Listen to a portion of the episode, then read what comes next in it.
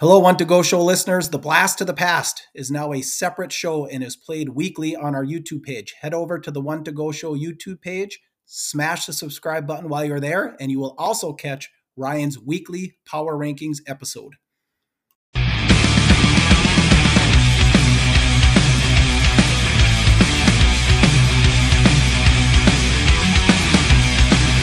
All right, race fans, Ryan Aho here, the one and only Bert Lehman, bringing you, I had to take a look, Bert, I'm getting old, episode 180 of the One to Go Show. Bert, here's how old I am, all right? Just put this into perspective. Last week, I was watching on Dirt Race Central, and again, I mean, if you don't have Dirt Race Central, you need to have it, right? Because, I mean, it's cheap, and you get all the Wissota racing, it's great, but I was watching a modified feature, and in the top three at one time at Rice Lake, and I don't think they finished there, but Caden Blazer, Kennedy Swan, Jack Revord were all in the top three in the Wissota modified feature at one time. I added their three ages together. It's less years than I am old. That's bullshit. I'm not really excited. I'm like, oh my, that put things into perspective quick, fast, and in a hurry. So episode 180 brought to you by our friends over at Zeuli's Race Engines. Bert, get this. A lot of racing this weekend. Really quick off the top. Ty Schuler, Pure Stock win at KRA. Joe Arndt with a pair of Pure Stock wins, Fiesta City and Madison. So they're non-sanctioned, but they have a really good three tracks working together with the same rules. Pretty cool deal. Tucker Peterson with a pair of wins, Brown County and Greenbush in the street stocks. Midwest Mods, Aaron Blacklands, he won at Greenbush. Trey Hess, Jaden Chris, they both won street stock A-mains at Devil's Lake and Jamestown. Kyle Jeanette, he won the King of Dirt. Unbelievable race to get that one done. Night number one, and that deal went to, we'll talk about that in just a little bit. We'll put it that way. So he won the King of Dirt. Jaden Martinson, Midwest Mods at Devil's Lake. Johnny Carter, Street Stock Tour race at Buffalo River, Cade Leifert, and Bemidji and the Pierce. I say that to say this. You want to win races? You need a good stove underneath the hood. That's what they have at Zeuli's Race Engines. I mean, if you can't beat them, join them. But they're winning races now, right? They're winning a lot of races right now, but they're going to win championships because they're not only good horsepower, but great dependability, great customer service. Get a hold of Frank over at Zeuli's Race Engines. So this week, Bert, top 5 moments of the week. Little news from around the region. Had a couple of fan feedback things that came in. Might be a little controversy. Might hurt a feeling or two. It is what it is. Our weekly pick'em, some bold predictions. But first, Bert, I think we both took in some more races this past weekend. Touch a little bit on you went to Shawano, didn't you? Yeah, I was at Shawano on Saturday night. It was Hall of Fame night, so Eddie Munster and Gordy Seeger Jr. were inducted into the Shawano Speedway Hall of Fame, and Lucas Postel put a Gordy Seeger graphic scheme on the right side of his race car, so it's always cool to see when a driver does that for another driver or, you know, a past driver to honor them. Yeah, I'm telling you, that is super cool what they do in Shawano, the culture they have over in Shawano. They do a lot of nostalgic things like that. I'm very impressed with just the racing community in general over there. Bert, I got to get my happy ass over to the Shawano Speedway this year. I've been saying it now for like 2 years. Brad's back in charge. You're there. I got to get my butt over there. I know there's been some good racing. What is it? Mike's Videos on Facebook, right? Yes. Yeah, he does an awesome job. Thankful for him, right? I mean, it's not a streaming deal. Nothing against streaming deals, but he takes time out of his schedule, jumps on Facebook, posts all the races, so dummies like me can watch it wherever I am. So super thankful for that. So I actually went to Sycamore this week with the Dulciac crew again, and you know, I'm helping both of them. I'm helping Dave. We talked about Mr. Bridesmaid himself. So, Bert, I texted him. I said, is the BMR 83 ready to go? And he's like, yeah, we're ready. And in his mind, he's thinking, oh, Billy Moyer Racing. He's comparing me to Billy Moyer. No, guy. No. Bridesmaid Racing, right? That's what I started calling him because he gets second every night. Well, guess what? He gave the boys an ass whooping this week. He put about a straightaway on the guys over there at Sycamore. So tip of the cap, my buddy Dave got a pretty fast hot rod. His cousin Brian, who struggle bus last year, I gave him a donkey award last week. I did not cut myself this week. Bert, he even took foam padding and put it where I gouged my head last week. He put foam padding underneath there. So if I crawled underneath and measured something, I wasn't going to kill myself. Brenda's very thankful for that. But he actually ran good. He started deep. He didn't qualify. For whatever reason, I wasn't running right in time trials. I think plug wire. So then started deep in the heat, got second, led the feature. And remember last week, he put it into prevent defense mode leading. This weekend, he put it in full kill mode leading, and that didn't work out either. He got the lead. He looked really good. Car was rotating nice, and a guy challenged him to the outside, and he kind of did one of them deals where, uh-oh, he's coming. I better drive it harder, and missed his mark, got in the marble, spun around, tore a bunch of stuff up. So the learning curve is there, but I will say this. I should put this on my bold predictions. He's going to win one here by the end of the year because that car's pretty fast and he's looking a lot better. So had a fun time over in Sycamore. I got to be down in Victory Lane as a crew chief, not necessarily as the driver. Kind of like the driver side better, got to be honest, but it was a fun time nonetheless. So what do you say we jump into our top 5 moments of the week brought to you by our friends over at Daytona One. Right here, giving them some love, Daytona One Performance Lubricants. So when you think lubricants, there's all kinds of variation of lubricants, right? You can engines, engine grease, assembly lube. They got some graphene stuff that they've trademarked. That's going to be a great deal coming out. But let's talk tires, right? And more importantly, let's talk running tires longer. That's what they are allowing people to do. I know this, right? I've seen several drivers. I've talked to several drivers that are using their products and running at a very high level. Last year's tires using these products, winning races. That's a pretty big deal right there. Well, how are they doing it? Because they're actually using a tire treatment, not a softener, that's allowing them to get more life out of their tires. Okay. And I'll be honest with you, with what tires are costing today, that's a pretty big deal. We see some of these car cones bird around with Wissota Land. King of Dirt, right? 1,000 to win for supers, 9 supers, 9 for 1,000 to win. Why? Because drivers, they're just going broke. Save yourself some money. Get educated on this product. Call Chad. His number is 507-828-3536. And shout out to these guys, too. You know, Buck over there putting money into racing. They got the Gen X late model, the Daytona One Performance Lubricants Gen X late models over in western Minnesota. So a nice little series for them. So thanks for all they do. Give Chad a call. Get the information. Find out for yourself. So, Bert, little buggy action over there. We'll start number 5 in Wisconsin. What do you got there? Yeah, and this is my fault because I wasn't even aware that it was happening last weekend. But yeah, that's Tizo's All-Star Circuit. That's Tony Stewart's sprint group, isn't it? Yep. Yeah, they were racing at Plymouth Dirt Track in Plymouth, Wisconsin. 26,000 to win. And Rico Abreu made the trip there and took home the money. Bert, he's had a big year. This is probably the best year he's had on you know, not only the Tezos, but with, you know, running well in the high limit series. Got some World of Outlaw wins. Rico, I tell you, he's been on it this year.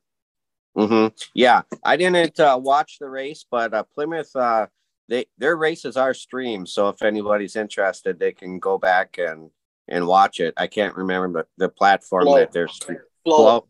Yep. Is this? Yep. Okay. Yeah, that series is on Flow. Oh, okay. Okay. Yeah, the All-Stars are on Flow for sure. So number 4, Bert, let's go to the Cedar Lake Speedway. We talked about, we thought they were probably going to sanction, but when we did the show last week, it wasn't officially announced. But this past Saturday night, the Cedar Lake Speedway, New Richmond, Wisconsin, quite honestly, the mecca of dirt track racing in Wisconsin, used to be like the premier Wissota sanctioned track in all of racing. But they haven't had a weekly sanctioned Wissota class since 2005. right? Lots, I mean, so much history at Cedar Lake. And they had their first weekly sanctioned event. They sanctioned the Wissota Superstocks officially. And Jesse Radetzky, he put it in victory lane. Of course, second generation guy, his dad, the legendary Jerry Radetzky. But the 207, it doesn't matter if they're Wissota, non-sanctioned or whatever. He gets around Cedar Lake really good. Little side note here. The last Wissota Superstock A-Main raced, there was the Wissota 100 in 2005. My buddy Kyle Peterlin got that one done, and I DNF'd in that one, but I chased him down in the pits afterward and tackled him and gave him a big bear hug. We traveled a lot together that year, so kind of a cool experience. So Peterlin got it done. Weekly racing for Wissota Superstocks at the Cedar Lake Speedway. Pretty big news. Well, I have a question for you. What's your feeling on Wissota adding a track as a sanctioned track in the middle of a season? Is that fair for point chasers and that sort of thing? You know, that's a good question. I do not know if there's anything in the bylaws or if there's anything like in the contract of like they have to make a decision before X and X time to have sanctioned racing in that given year. I guess I don't know. Maybe somebody out there smarter than me, maybe there's some information on that. I never thought about that. I'm glad to see, you know, Cedar Lake getting a Wissota sanction for the Superstocks. But, you know, to do it in the middle of the season, you know, that could have an impact on the national championship. Yeah, that's an interesting point. I never thought of that. And quite honestly, the track that would probably be most concerned would be Rice Lake, right? Because that's the neighboring track. And I don't know, I haven't heard any rumbling over there that Dave is that he's upset about it. But that's, I don't know if there's something in the bylaws or not. I mean, I know we have some Wissota board members and stuff that watch this, something for them to maybe look at. Ultimately, it's good for Wissota to have Cedar Lake have any Wissota racing. I mean, it is huge for Wissota. Cedar Lake's kind of proved that they don't really need Wissota, but they did gain a car. I know last week, Ogilvie, Saturday, they did not run Superstocks, right? Because they had the World of Outlaws sprints and the Midwest Mods. And Dexton Cook normally would have probably went up to Brainerd, or he would have went maybe over to, say, Rice Lake for a Wissota sanctioned event. Well, Cedar Lake Wissota sanctioned. Dexton Cook decided, I'm going to go to Cedar. And didn't get her done. I think he got second. Still had a good run over there, but that's something to think about. I guess hopefully the conversations were had and hopefully they crossed their T's and dotted their I's, but I guess it is what it is at this point. So I guess we'll see if somebody has some feedback on that. That's an interesting point, Bert. Bert kind of turning some things over here. I'm not really sure. So number three, troublemaker. Bert's a troublemaker in here. Bert Lehman. It's not me this time. It's not me this time. It's Bert this time. It's not me this time. We're going to save that for like 2 minutes from now. I'm not saying anybody did anything wrong. It's just, you know, the fact of adding a track in the middle of the season. Well, not even the middle of the season. It's, you know, it could have an implication on national title chasing. Right. It sure could. So I guess we'll keep a little closer eye on that to see who races where. So number three, Bert, World of Outlaw late model action, probably so far as World of Outlaw late models goes, the race of the year, Tri-City Speedway. Tell everybody what happened at Tri-City. Well, at the end of the race, I mean, basically, there were four drivers underneath a blanket. You know, any of the four could have won. You know, over the last couple of laps, they were racing in a bunch, and any four of them could have won. You know, that is definitely a candidate for race of the year for sure. So, killer Kyle Bronson, we're going to talk about him a little bit more, and when we talk about the World of Outlaw stuff in a little bit here. But he held off Brian Shirley. Evidently, the announcer, Ruben's like, oh, these are, they're best friends. So like he said it like 800 times, right? So I can I can picture them hugging it out after the races. Like all right, guy, relax with the best friends. Kyle Bronson didn't necessarily race them like best friends, and he said that in Victory Lane. He's like, I raced them kind of hard, but it was for the win. And Bobby Pierce was in that. Nick Hoffman was in that. But excellent race. I mean, that was, if you haven't seen that, Dirt Vision has the full race on there. That one was definitely worth a watch. So number two, let's go with Redemption. Redemption. So a little bit of drama again, not necessarily drama, but interesting tidbit with the Tri-State Late Model Series.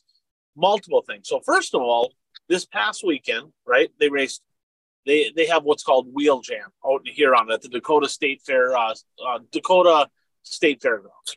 Well, for years, it was Wissota events. They'd run Thursday at Huron, Friday at Aberdeen, Saturday at Huron, Sunday used to be at Casino, and that used to be a Challenge Series swing. I don't know all the details and what happened, but let's just say that that swing was now a Tri-State Late Model Series swing. Night number one at Huron went to Chad Becker. Night number two went to Chad Becker, but my boy Cole Searing kind of had a fairly good lead, maybe 3-4 car lengths or whatever, and he posted on Facebook. He owned it, but he got tight, Bert, snapped her around in lap traffic, and spun out leading. That does not happen often, right? Big race like that. So tough one for Cole. But what do champions do? What do good race car drivers do? They rebound, right? They rebound is what they do. He still came back, had a moderately okay finish, but the next night back at Huron, $7,300 to win. He didn't let that one slip away. So that's a tip of the cap, Cole Searing. When you, let's face it, he stepped all over his deck. He'd be the first one to admit it. It is what it is. Remember, last year, Arment had a win in that deal, got DQ'd. Searing got a gift, right? Because Arment won the $5,000, was light. Searing got a freebie. This year, Searing returning the favor, giving Chad Becker a freebie. So everybody's in a giving mood out in South Dakota, right? But he wasn't in a giving mood on Saturday because he took home the $7,300 payday. Skorczewski with a really good run got second. Unfortunately, Bert, Huron, the only way that you can watch them racing is Cole Searing or Chad Becker's Facebook pages because Orv kind of stuck in 1990 still out there and does not have live streaming in Huron, which sucks for everybody that doesn't live in the area because we're not driving there, and they got some really good racing. So Searing, Redemption at Brown County. And number one, Bert, the Dirt Race Central Street Stock Tour. Used to be the Steffa Street Stock Tour, but now it's Dirt Race Central. Probably the race of the week, Bert. You thought that one was good. I mean, it was that World of Outlaws late model race, but man, the King of Dirt at Fergus Falls, they had a great racing surface there on night number two. Kyle Jennette in a thriller over championship contender Braden Brower, and Nick Traynor, Mr. Street Stock Little Dream himself. He won the Prelude. He won the night before, but he ended up getting in the third spot, but they were side by side for the last several laps. Jennette nipping him by maybe half a car at the line. Excellent race over at the I-94 EMR Speedway in Fergus Falls. Dirt Race Central, of course, has that. Bert, I think it's like $190 for a year or something like that. I mean, it's really cheap for an entire year to go back and watch those races. It's definitely worth doing. So in other news, Bert, kind of around the region, before we get into other news around the region, a little shout-out, Impact Health Sharing. If you're self-employed, if you have employees, heck, if you got to pay for health insurance, right, and you feel like you're paying too much, or I know people, Bert, that are like, I'm just not going to have health insurance because I'm not paying that much.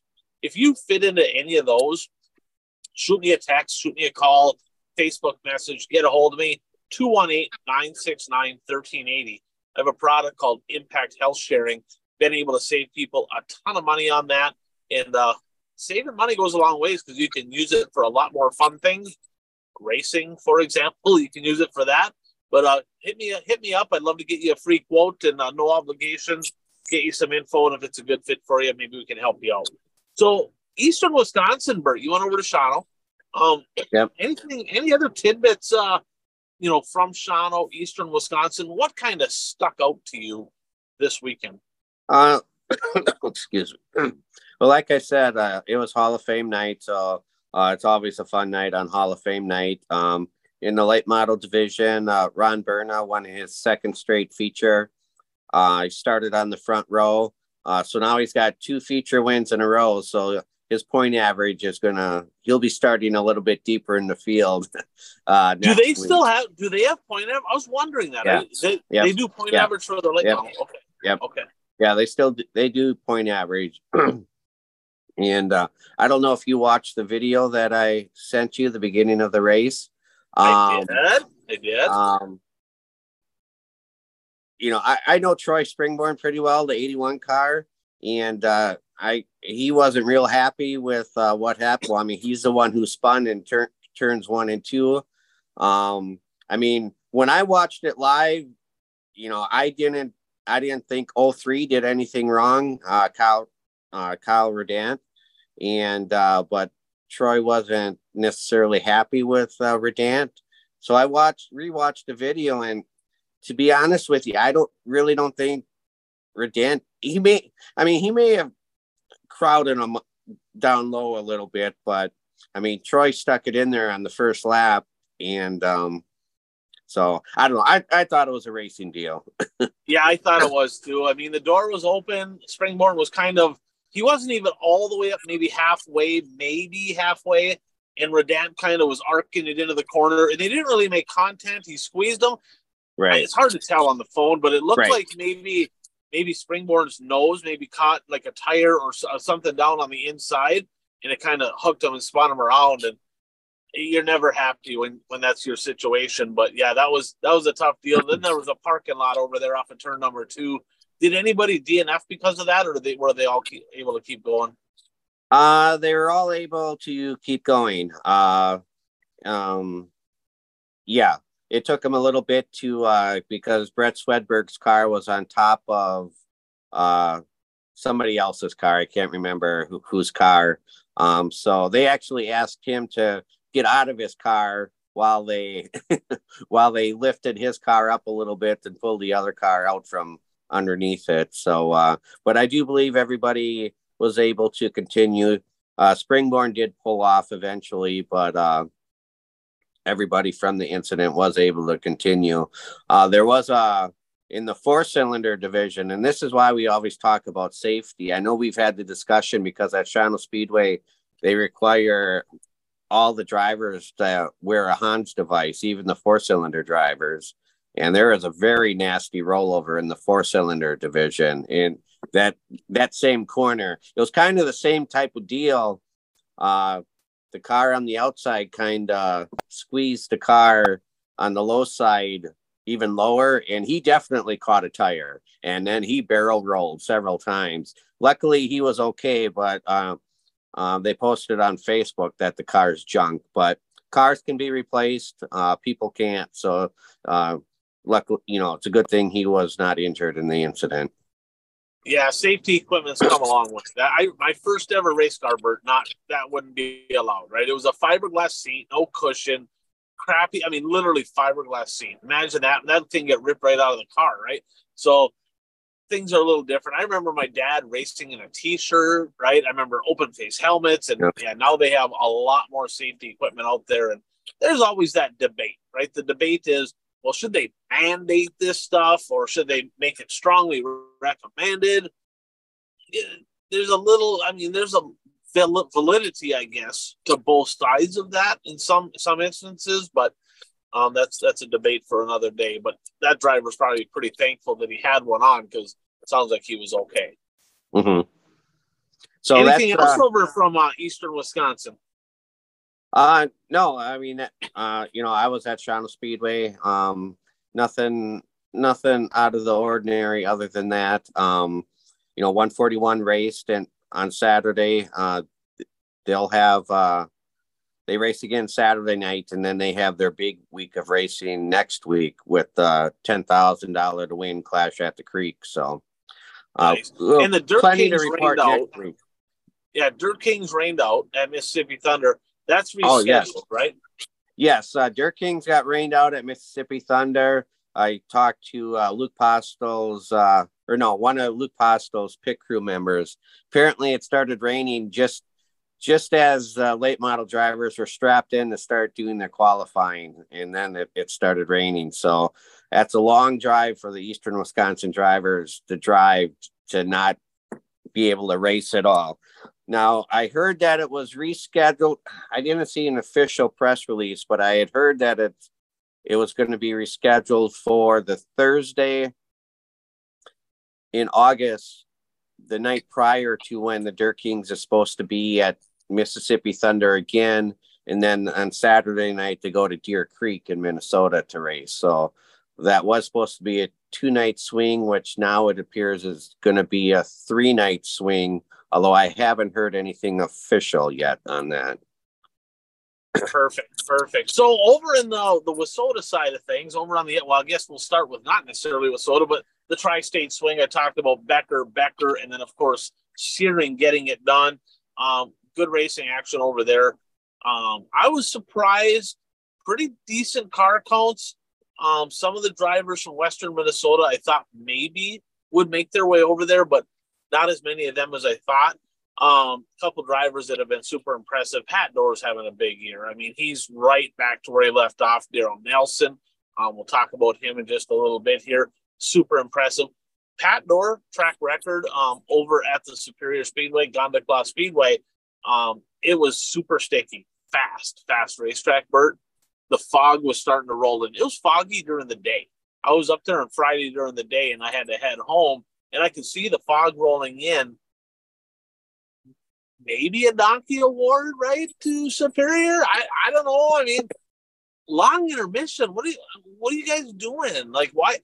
I mean, they ended up having to kind of postpone some of these features, and they knew the fog was rolling in, and I don't really understand why they didn't just forego that and try to get the races in, but I guess it is what it is, right? Modified. Another donkey award here. Johnny Broken getting a donkey award, Bert. 3 wins on the week, right? He wins at Rapids. He wins at Hibbing. He wins at Bemidji. And he's starting on the front row in the makeup feature. Had a good car in Superior, too. So I had a shot for 4, right? What did we do last week? He didn't scale, right? No, on not hot list. Oh, he was on the not hot list, right? And he even acknowledged it. He texted me. He goes, well, who's slow now, right? He knows. He's like, yeah, you worked your magic. I mean, let's be honest, right?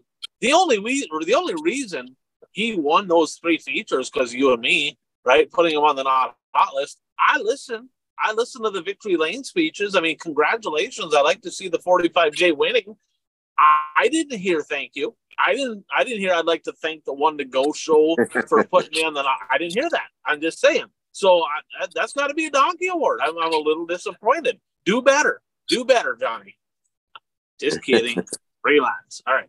Joe Thomas, Bert. Joe, the 6ST. His dad, Corky Thomas, had a great career. This dude is 3 for 3 at the Casino Speedway. Okay. 2 weeks in a row over there, he kind of put a thumping on the old TPO. I think he scared him away. I don't know. I think he was fishing. He didn't go racing yesterday. TPO not at Casino. Do you think there's a chance that he's like, I can't win there anymore? Joe Thomas going to win them all. I'm not going back there. Just take Sundays off, go fishing. I'm not really sure. Tyler, relax. I'm fucking with you a little bit here. Kidding. All right. Jeffrey Wood, a Chisholm boy. Good weekend. Pair of seconds. Painful, though. Bert, painful. Painful. 2 times. Twice in the same weekend. He had a really good hot rod, and he led till the last corner. Donnie Broking took one from him, right? And then Brandon Kopp took one from him. You could visibly see him, like, kind of whoa up a little bit, not trying to mess up that last corner. Prevent defense biting old Jeffrey Wood, but looks pretty good. He's pretty darn racy. Superstock Birch. Trevor Nelson knocks off the 7A. Again at Fergus. King of Dirt. So night number 1 of the King of Dirt, which they call the Prelude. Savraski won that one. So Jack Caranda had a good car, messed up a little bit after a restart. Little bit of an altercation, and their buddies, right? Trevor Nelson, Jordan Hinkemeyer. Hinkemeyer slid them. Literally about came to a stop. Trevor had to whoa up, do not run him over. So they both spun out. Trevor to the back, charged back up to third. I don't think he was happy. Well, he showed it the next night because he was the guy to beat. He won it. He won the King of Dirt, but first, 1,000 to win. 9 cars. 9 cars. Disappointing. I'm just bummed out about that. So there's 2 streaks going on in the Superstocks. Tristan Labarge, the kid that worked on his car in my dad's shop. I worked where I worked on my car for years. He's got 5 in a row. So that's a hell of a streak, but there is somebody that's doing a little bit better. Terrence Spacek, 6 in a row. He started the season with a pair of DNFs, but Terrence Spacek red hot in Wisconsin Superstock Series coming up this week. Midwest Mods, Zach Benson, national championship contender, 5 straight wins for 17D. He won both nights of the Minnesota Mod Nationals. He won the Prelude to the King of Dirt, and then he left. He went to Ogilvie. And people were like, well, why did he go to Ogilvie? It's not like that great a pay on Ogilvie. They're running with the World of Outlaws. King of Dirt's paying more. Dude, they're running with the World of Outlaws. You're racing in front of a completely packed grandstands. That's pretty fun to do. He got it done there from pretty deep. And then he went up to Proctor last night and got it done as well. So Zach Benson, he's on it right now in Midwest Mods. So we'll keep an eye on this as it progresses. But right now, he's kind of that odds-on bet. He has been really, really good. So, Bert, a little bit of fan feedback here.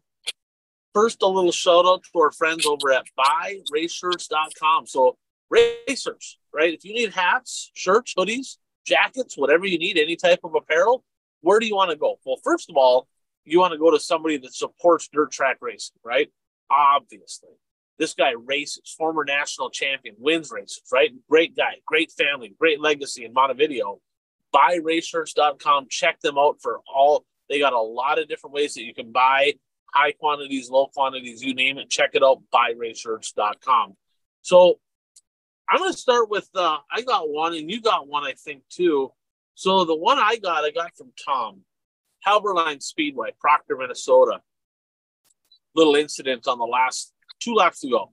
They come around, battle for the lead, popsicle sticks in the air, okay? And the guys leading the race, kind of been leading, kind of running mostly the high side all the way around. Second place car tries to put a big move on him coming into one. I guess it would have been 2 laps to go. Come up the racetrack. Next thing you know, there's contact. One guy's spinning off the track. Yellow comes up.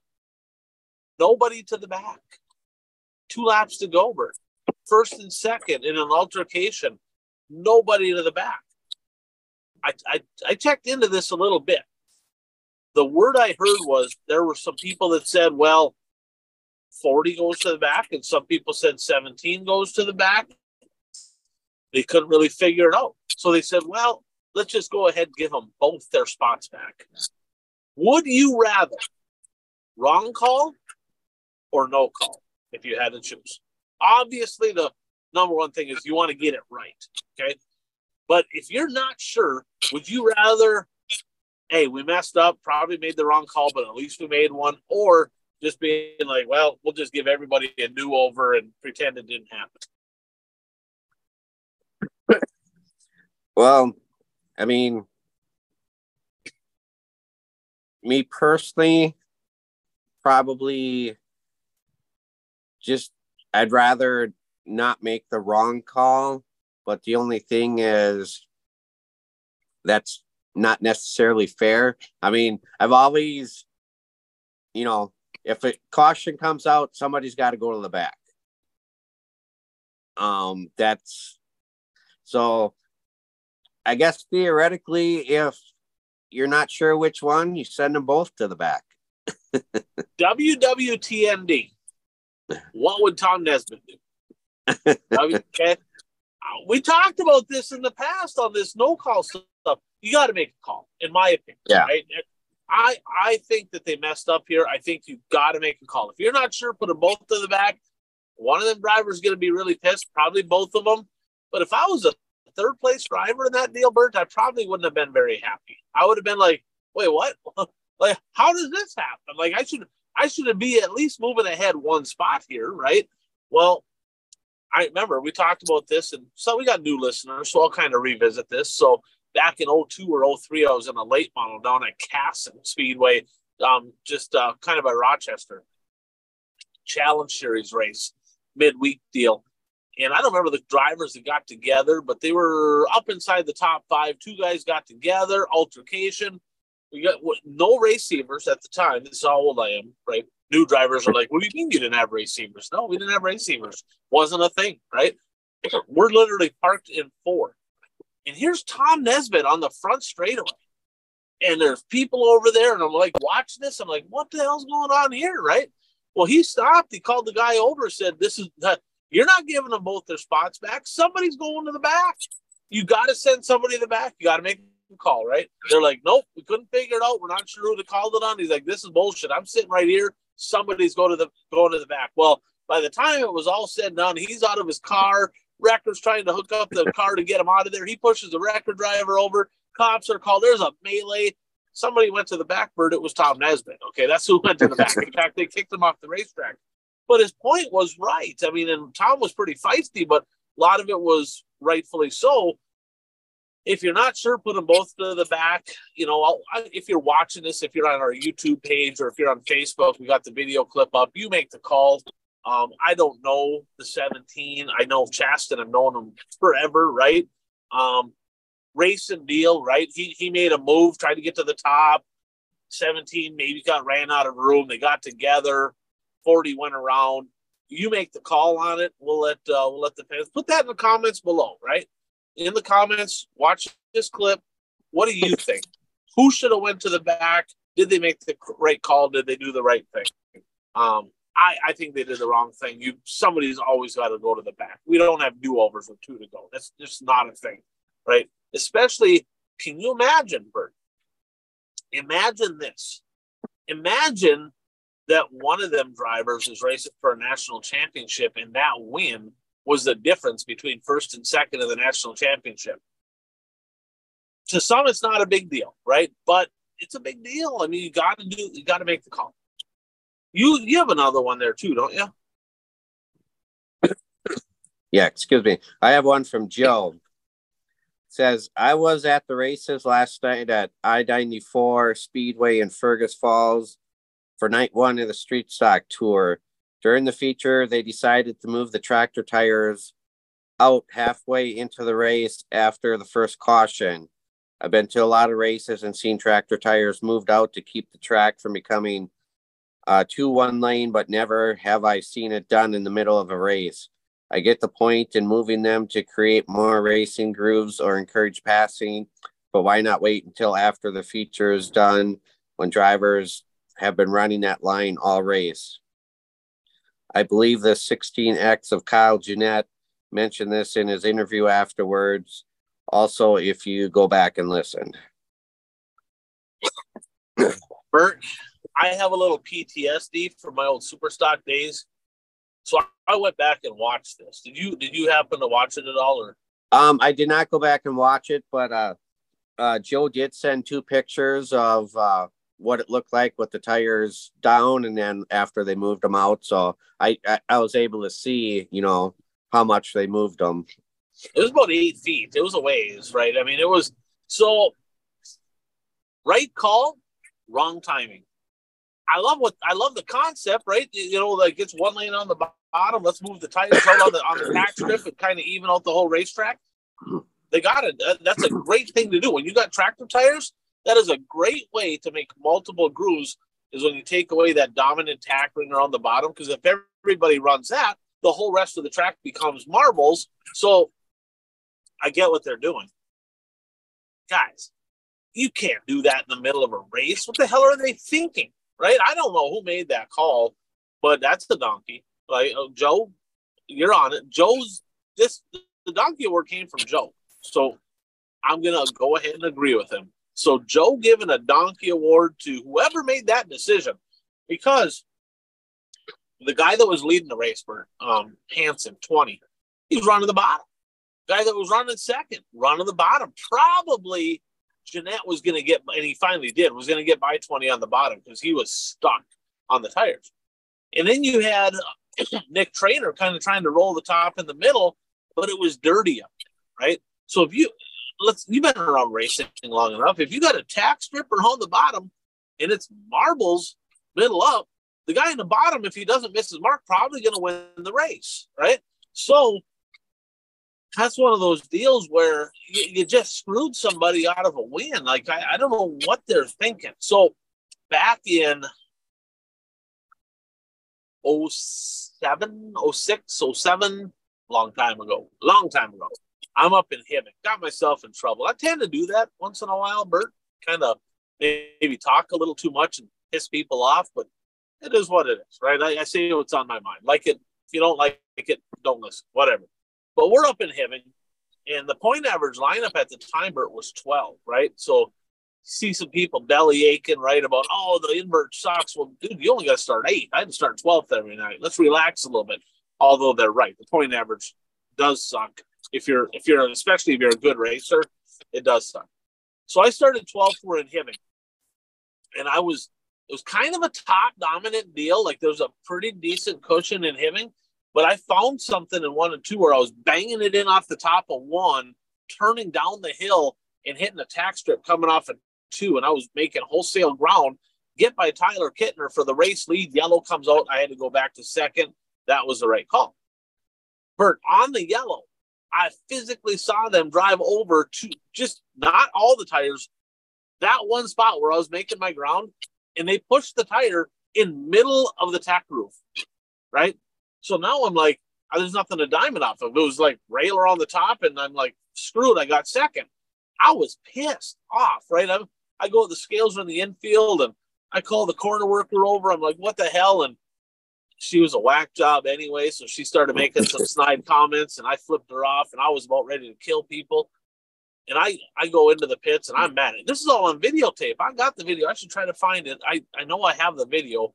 And I went back, and I watched the tape. I'm like, holy shit, that actually, like, it showed it right there. So I come to the pit meeting the next week, Bert. So drivers, don't do what I did. Okay, don't do this. Okay, so I went to the pit meeting the next week, and my buddy Billy Engelstad, pretty tight. Everybody knows he was the president at Hibbing, ran the place. And I proceeded to open my mouth, and I'm like, we're going to have an obstacle course tonight, right? Are we going to just completely change the racetrack mid-race? Is that what we're going to do? Well, that's what they did at I-94. Dumb, right? And I went on and on. I'm like, this is completely bullshit. You stole a win. I'm racing for national championship here, and you're like screwing me on purpose. So I win that night. Well, I won. Next thing you know, I'm in the tech shed, got to pull my intake off. And I'm like, he's like, well, that'll teach you to open your mouth. So a little bit of overstepping his authority there. But needless to say, this kind of stuff, I've seen it happen. I don't remember where it was. Somebody watered the track. I think it was Superior, actually. Somebody watered the track in the middle of a race, right? If you're gonna do track, if you're going to do stuff to the track, it's got to be before or after a race. This was mind-boggling that they did this. And, yeah, unfortunate. I mean, it's still, I mean, ultimately it made for a better race, ultimately, because now you had two grooves. But if you're Kyle Jeanette was not happy, but he rebounded nicely and won night number 2. So interesting deal over at I-94, Bert. So what do you say we jump into a little recap from the national events that we picked here this past week, brought to you by our friend Brad Parson Egg Solutions. We talked about chemicals. They work well on tires, right? We heard the rumors, but the right chemicals applied properly to your crops. Bert's got a little one of his products there, little eggs I love there for Bert. But the right products in the right, in the right spray mixers, you can mix this stuff right with your current spray packages, gives you better results, right? Better results equals what? More profitability. That's what you're trying to do. If you're a farmer, you're trying to make money. Why not get a good product? So I'm just a dumbass with a show. call Brad and get the information from him. 320-219-3542. Again, 320-219-3542. Call Brad, get some information, find out about, you know, some stuff that he can give you to try, get the information, and hopefully you have a great season out in the farms here in 2023. So, Bert, last week it all started beginning of the week. Castro Flow Racing Night in America, Florence Speedway, Slide Job City in Walton, Kentucky. I thought old Bobby Pierce was going to get her done. I mean, but he slipped up a little bit. Here comes RTJ, who has been extremely strong. We talked about this on the show. We'll just kind of bring it up now. You said Josh Rice. Rice started fairly deep. He was inside the top five, and I'm not sure he broke something. Do you know what he broke? I don't know what he broke, but yeah, he's. It's kind of common, though. He was kind of common. So, well, yeah, he was my pick, and he qualified poorly, so you know he had to start a little bit deeper in his heat race, which. You know, he qualified through his heat race, but then he had to start a little bit deeper in the field, and he was coming, and yeah, and then something happened, and yeah. So, I mean, the big five in this one, right? RTJ, Pierce, you know, JD, T-Mac, Huddy, that was your top five. So Curtis, Kent, Brad, and myself all had Bobby Pierce. He got second. That's one for the good guys right there. Okay. And, well, with RTJ winning, I mean, I think he was kind of racing with a chip on his shoulder after what happened the weekend before. So I think you might be onto something there, Bert. And so the point steal in this one, Huddy's leading. Pierce is 24 back. T-Mac 63 back, tied with JD. The next race, though, not till September 12th at Falls. So they got a ways here. So 6 races left in the series. 81 points separates the top 6 in the and that's intentional that they're off until the fall. I mean, they talked about it during the race because, you know, with all the big specials during the summer, they don't want to interfere with it, with those. So they just kind of take a pause on their season until the big specials are over. Yeah, and that's a good move by their part, you know, and RTJ, if I remember correctly, he had did not qualify in the second or third night.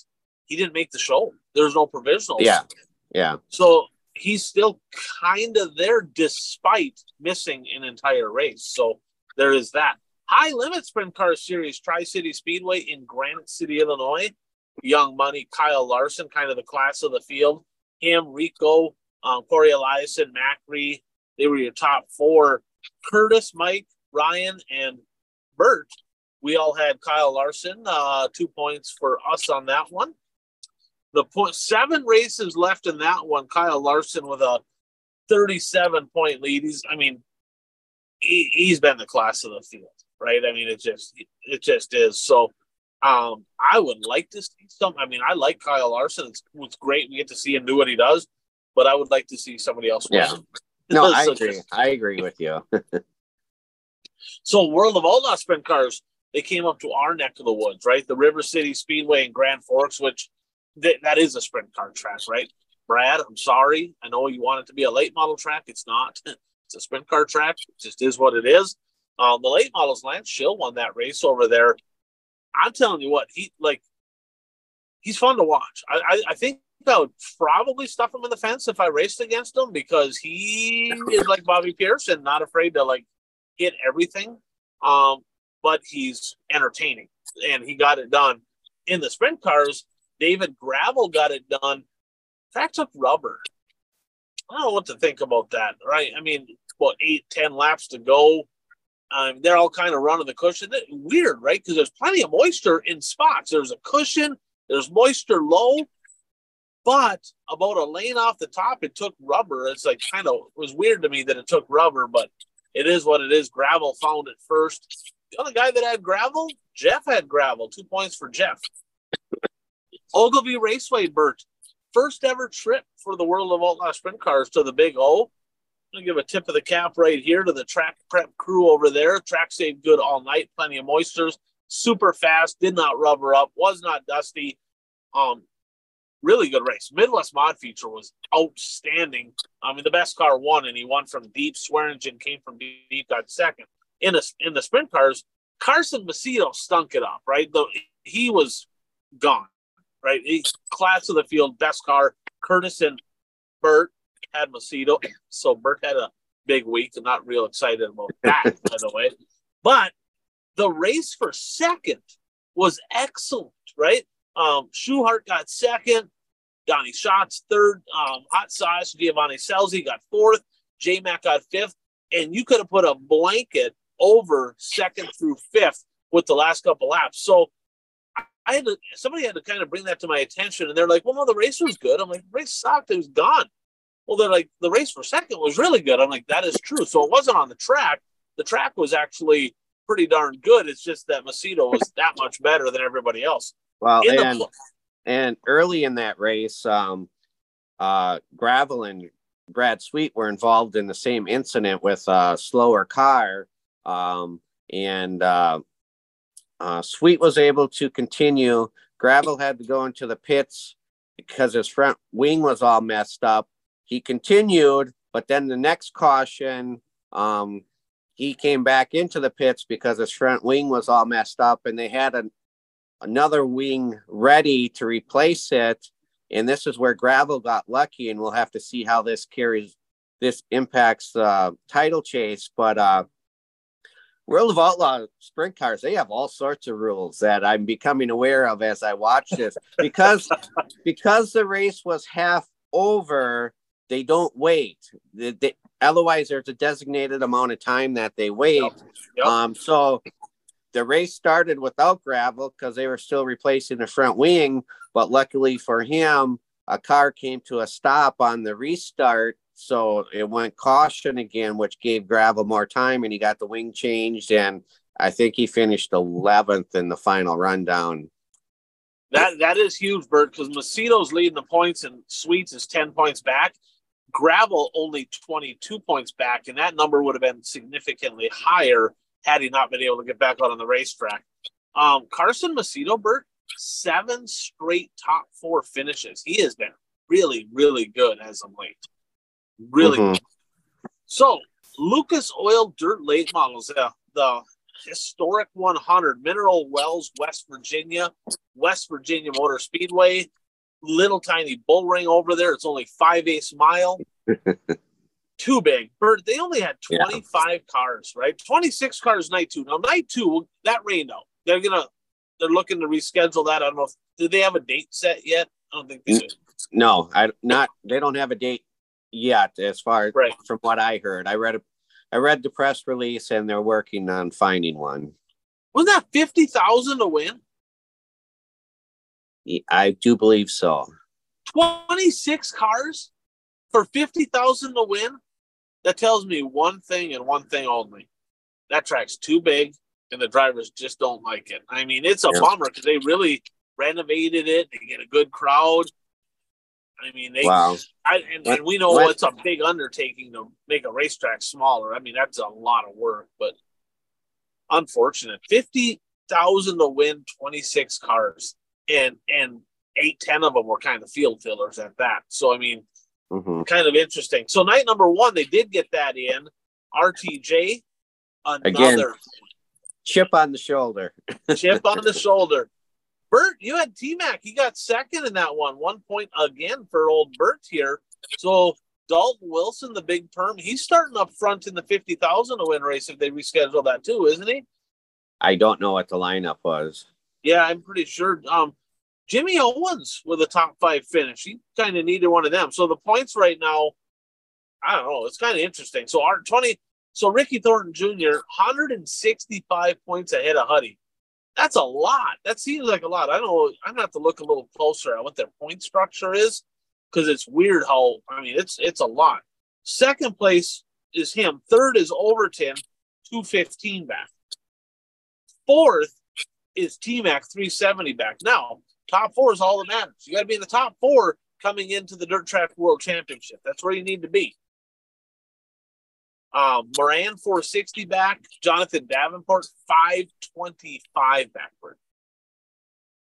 We're gonna have to look closer at how the points work. I'm gonna have to maybe get a little printout of that to see how easy it is to make up ground. But I'm here to tell you, when you're that far back, right? You're 150 points out of that fourth spot. If things don't tighten up a little bit, do you see maybe a couple of these drivers saying, to hell with it, we're just going to kind of pick and choose? What do you think? Well, once they're out of the championship hunt, because they have that cutoff where, they're doing like a chase format. So, yeah. If you're eliminated from the...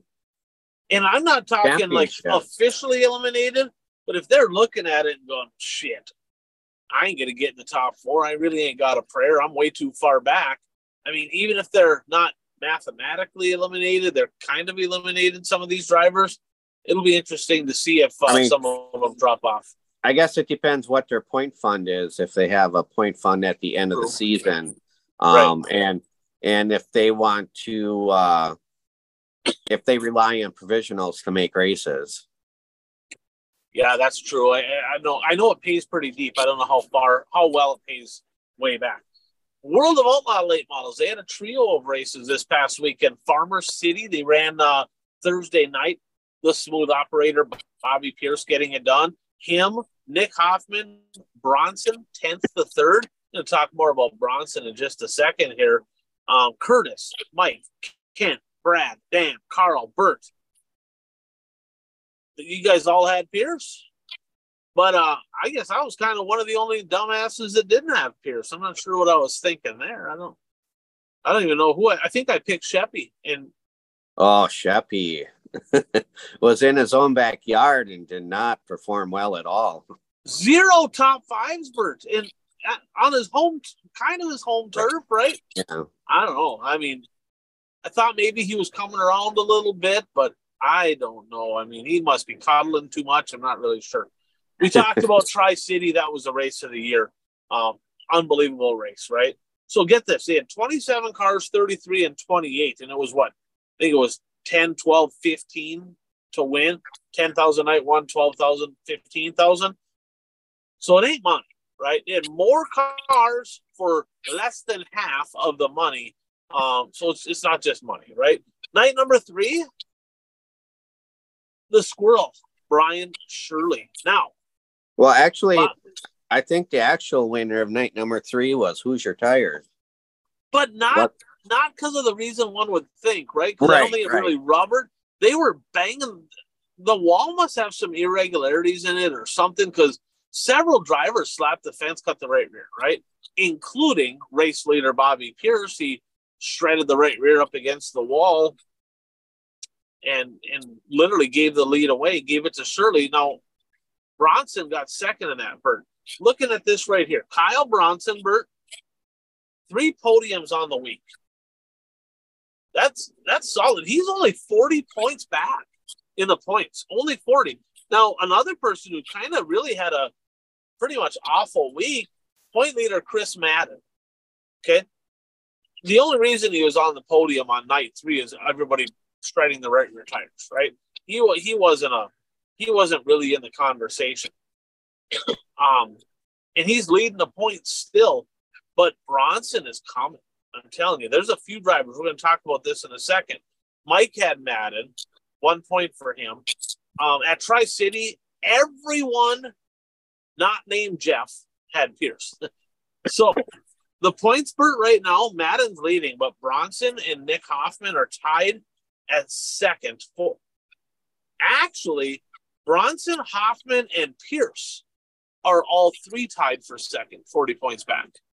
Wow. And I was gonna, after watching those 3 races, I was gonna make the comment that Nick Hoffman is really impressive driving a late model. I mean, for this, I mean, I know he raced for Bloomquist for a little bit, but for really his first full season in a late model, I'm very impressed with how he's doing. 100%. And looking at this, so Bronson had 3 podiums. Hoffman, who you mentioned, had 3 top fours on the team. So he was there also, okay? Now, I was looking at the points from last year. So if you took the top five from points, the top five in points right now, Bert, how many of them? There was only 8 drivers last year in World of Outlaw that ran the full amount of shows, okay? Out of the top 5 in points, how many of those drivers were one of those 8? I'm going to say 0. 0. Because it's Madden, Bronson, Hoffman, Pierce, Squirrel. That's the top 5. 6th place is Ryan Gustin. He would have been the highest one. He was, he's in 6th. So literally, the top 5 in World of Outlaws, when's the last time a person could say this, right? The top 5 in World of Outlaw points didn't even follow World of Outlaw last year. That's interesting, I think, because that means that World of Outlaws, who we talked about last year, how many times did we say it? Are they going to die? Is that deal going away? Are they struggling? They're kind of on the rise. They got more followers, so maybe the old Kentucky Colonel there, maybe he's doing a good job. I'm not really sure. Do you have the standings in front of you? I got the top 7. Is Herb Jr. 7th? Nope. I think he's 8. I think he's 8. Yeah.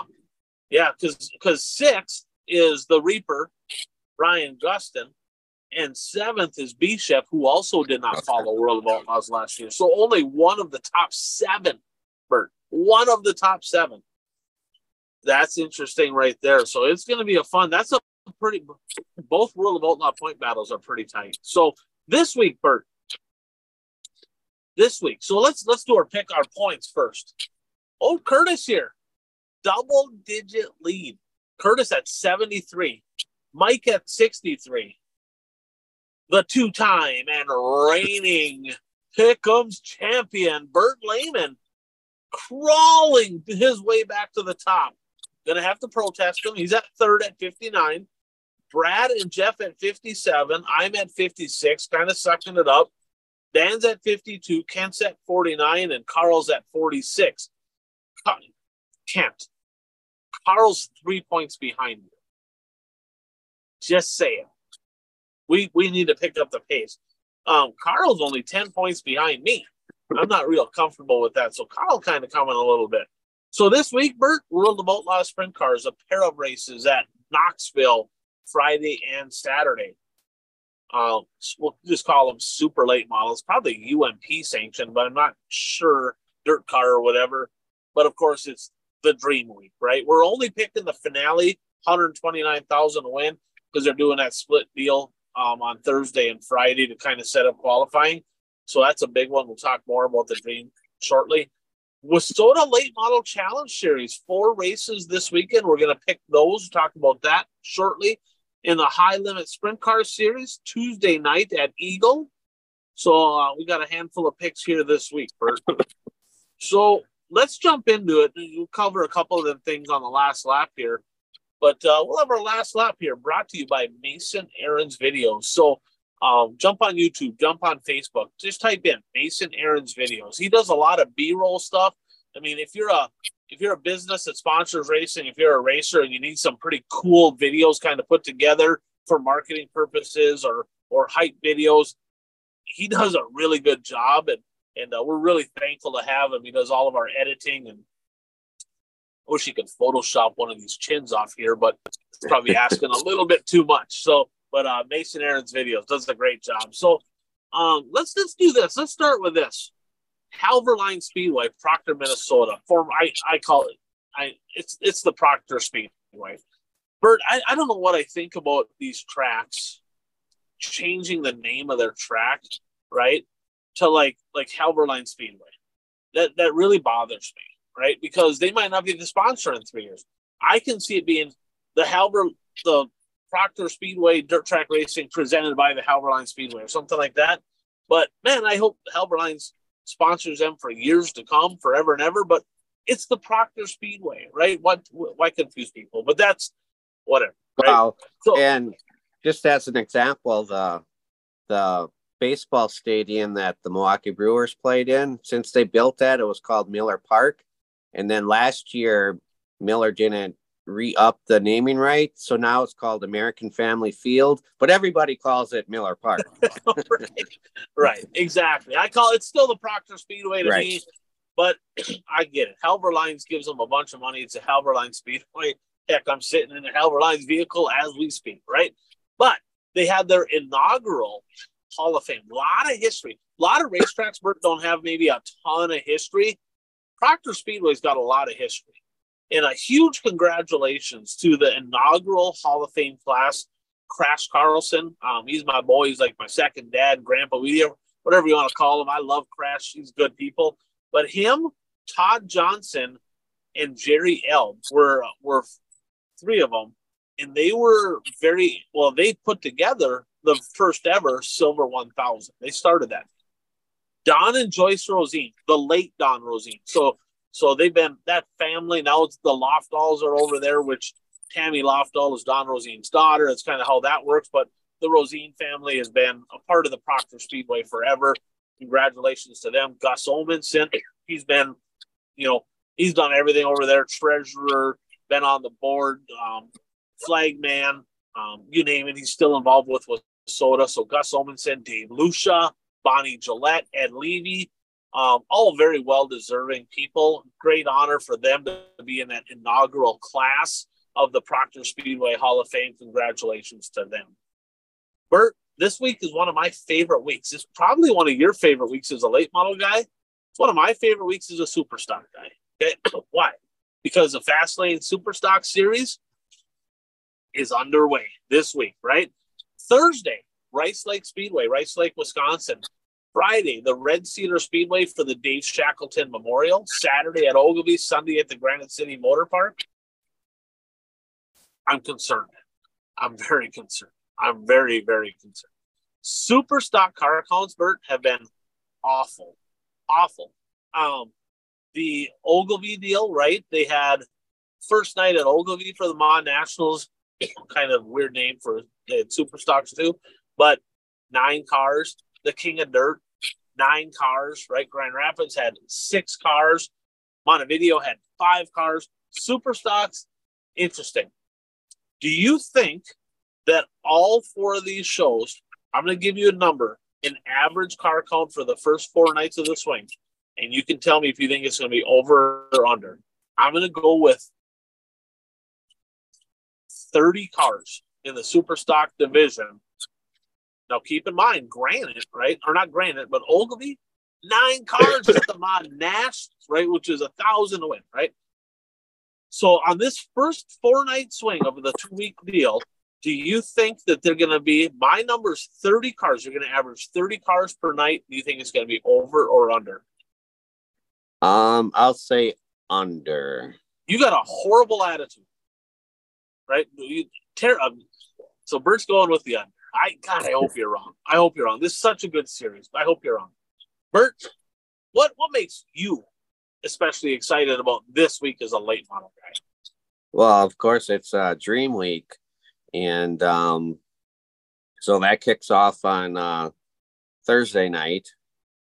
And, I actually so excited that yesterday I went out and bought a 65-inch TV for when I stream it. Wow.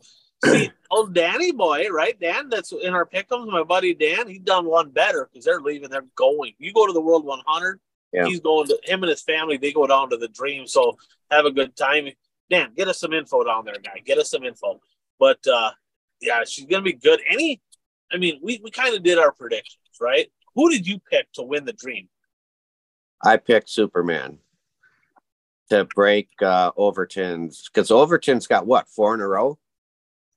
Yeah, the Madden curse, man. The Madden curse. He went Hollywood, right? Documentary. He's been kind of human ever since. I'm going with one. RTJ is my pick to win, and it's everybody's going to be there. How many cars do you think they're going to get at the Dream, Bert? 129,000. Do you think they'll get 70? Yeah, I'll say 70. I'll say more than 70. Okay. 71, 80. All right, fair enough. So Speaking of late model racing, 4-night swing for the Structural Buildings Wissota Late Model Challenge Series. Kind of bringing this tour back. This was a big part of the series years ago, bringing it back. Thursday, the KRA Speedway in Wilmer, Minnesota. Friday, the Fiesta City Speedway in Montevideo, Minnesota. Saturday, the Madison Speedway, super fast racetrack for a bullring. And Sunday, the Casino Speedway in Watertown, South Dakota. All of that can be found on Dirt Race Central. I believe Wilmer's on there. I'm pretty sure they are. I think they stream all the Challenge Series stuff, so I'm pretty sure they're on there. Wilmer doesn't do a lot of streaming, but I think this one is. Bert, this is kind of right on the border of South Dakota out there. Of course, Casino's in South Dakota. But remember, that last swing with Fergus and that, they didn't really have a lot of South Dakota cars. I hope more of them kind of follow, right? Do you think, we talked about 30 for the Superstocks, which one of these two weekly series here, which one of these series will average more cars this weekend? The Superstock Series or the Challenge Series? I'm going to say the Superstock Series. Now, you said the Superstock Series, but you said under 30. I know, okay? I know. Now, so yeah. give me a number. What do you think the average is? If you take the 4 nights and divide it by entries, what do you think that number is going to be for the Challenge Series? 25. I'm going to go slightly over. We'll go 27. I'm going to go slightly over. I would go with the over on the 30 for the Superstocks. Little breaking news. So Daryl Nelson, who got a second and a third, kind of weird they have a drop show in there, so he's technically not the point leader, right? But as soon as they drop a show, he will be because he had a second and a third, right? So he's obviously going to run that swing. But yesterday, I think it was, or maybe the day before, there was some kind of an incident with the trailer door coming down, hitting his wife. She broke her leg. She had a surgery. She's got to have another surgery. So hopefully she heals up. I mean, everybody in our area, we all know the Nelsons are super big into racing. Hopefully she, best wishes for Missy Nelson. Hopefully she gets healed up soon. Somebody told me they saw a post saying that he's still going to go run the Challenge Series deal. Obviously, unless there's some unforeseen deal with surgery or whatever, but hopefully best wishes to her and get the Hermantown Hammer kind of making some noise out there. He's been really, really good. So, Bert, let's jump into our predictions here. So, every week we take and we pick 3 bold predictions. Sometimes not so bold, but sometimes bold, right? And they got to be something where we can, it either did happen or did not happen. Now, this past week, there's a couple that race rained out. There's a couple things that just didn't happen, so they're still on the board. But this past week, you did have one come off the board. You said Josh Rice was going to win at Florence. Way to throw a hex on him. Way to throw. Let me ask you this, right? So Johnny Broeking not giving us any love for putting him on the not hot list, right? No love. Should we maybe have you or Carl maybe pick him? Maybe Carl, right? Because, I mean, if he's not appreciative, maybe we'll get Carl to pick him. And then Carl can just automatically put a hex on him because we know how he picks. So not you because you're back on the rise here. But maybe we just do a modified deal and have Carl start picking Johnny Broeking and see how that goes. So Josh Rice at Florence. I said Kent Arment was going to win one of the 3 at least. He did not, but I did say Bobby Pierce would finish higher than Josh Rice, and he did. So I am at 37.3% right now, and you're at 40.6%. You lost one, I lost one, and gained one, so I didn't really move. I got a little work to do to catch up to you here. So, Bert, this week, what do you got? Where do you want to start this week? I'll start with the Dream, and I will say that Overton's streak ends, and he will not win the Dream this year. Bert throwing the hex on old Big Sexy here. Okay, I'm gonna. You know what? I'll go with the Dream. I'll stick with the Dream. I'm not going to pick the winner because a lot can happen, but I will say this. RTJ will be the highest finishing Lucas Oil Series driver at the Dream. Okay. My next one, I'm going local, and I say there will be at least 70 IMCA modifieds at the Clash at the Creek at 141 Speedway. That's 10,000 to win, right? Yes, yes. Okay. I'm gonna go. I'm gonna go with Wissota Structural Buildings with Wissota Late Model Challenge Series. Little Homer pick, one of our sponsors here, BuyRacer.com. Don't let me down, guy. Okay. Jordan Tollefson is going to have at least two podiums on this 4-night swing for the Challenge Series, right in his stomping grounds. Okay, my last one, I'm staying with the Clash at the Creek, and I am saying that a non-Wisconsin driver will win the $10,000. They're gonna kick you right out of town. Like, well, the last two, on the Wisconsin people. All right, fair enough. The last 2 years were won by locals. I think the last non-Wisconsin driver to win it was RTJ when he won 3 in a row. Off the record, this ain't my bold prediction, but Mike Mullen's gonna win. Okay. Okay, break that down. Off the record. That's not my bold prediction. My bold prediction is Fastlane Superstock Series. Terrence Spacek's going to stay red hot. He's going to win at least 2 of the 4 this week in the Fastlane Superstock Series. So, Bert, before we jump off here, do you have anybody that, you know, that maybe we didn't give any love to that you'd be like, you know, I talked about several drivers that are red hot. You talked about a few that are hot. Is there anybody that maybe needs a little pick-me-up that's maybe been on this not-so-hot list? Well, we talked about Bishop already. Well, and kind of what's happened to Hudson O'Neill? He was just on a tear, and now, you know, he's, you know, running mid-pack. You know, it's just weird. I mean, because we thought that for a while there, he was going like he was never going to get beat. I mean, he was going to be the man the rest of the year, and then now he's just kind of... I mean, he's still in contention, but, you know, he's not red hot like he was before. Right, right. You know, I'm going to go with Jody Belfi. New car, sharp, right? I kind of thought maybe he was going to sneakily be in that national championship. Actually, you know what? I'll go with a few modifieds here. We'll go with him. Johnny's going to hate me because he don't want me to give this guy any mojo. But I'm going to go with him and Tyler Peterson both. Neither one of these two really looking... I mean, not that they won't find him, but they just ain't been very good.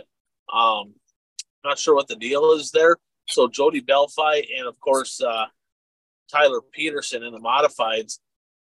Kind of, it's, you know, I figured they'd have a lot more wins than they do, and they just kind of been, they've been there, not real good, but just kind of there. So kind of interesting. So, Bert, that's episode 180 in the book, and you know, last week I didn't do a power ranking show. I had to rethink things there, Bert. If I wanted to do like the full recap, I was going to have like 25, 30 hours into that. And yeah, driving this big rig around, I probably should sleep a little bit in there. So the power rankings, I do have them set though. The power rankings will be out. Not necessarily going to have a full recap. Might give some people some love, maybe if they're first-time winners or a streak or something like that. The power rankings will be back. Check them out. Also, episode 80, we're at 180/80 of the Blast of the Past, right? So a couple things there for you to look forward to this week on our YouTube channel. Pause right there, right below you here. If you're watching on YouTube, hit subscribe. Helps us out. If you're watching on Facebook, jump over to YouTube. That helps us out, right? Do that. But, you know, check that out. I know Puka posted on the page that we have some apparel as well. So if you want hats or shirts, I think we have some hoodies, some stuff like that. You know, hit us up in the comments. Puka can get that stuff out to you. He's still alive. He's still around. He's going to be back one of these days here. Maybe we can talk old Puka Bird into coming in. He's talking a little bit about the Dreams. I guarantee he'll be watching that this week. So any closing thoughts before we jump off? No. Just we're getting into the major, the crown jewels are starting. So, and make sure you get out to support your local racetrack too. 100%. I mean, I love streaming, right? Especially Dirt Race Central. That's my favorite, but I love streaming. Okay. But nothing's better than being there. I mean, if everybody just sits at home and watches racing and there's nobody at the racetracks, there's going to be nothing left to stream. So get out there and bring somebody with you, cheer loud, be exciting, right? Do some fun stuff and, cheer, boo, whatever you got to do, but make it fun, make it exciting. And we'll talk to you guys next week. Thanks for tuning in. Production of Goat Sports Media, LLC.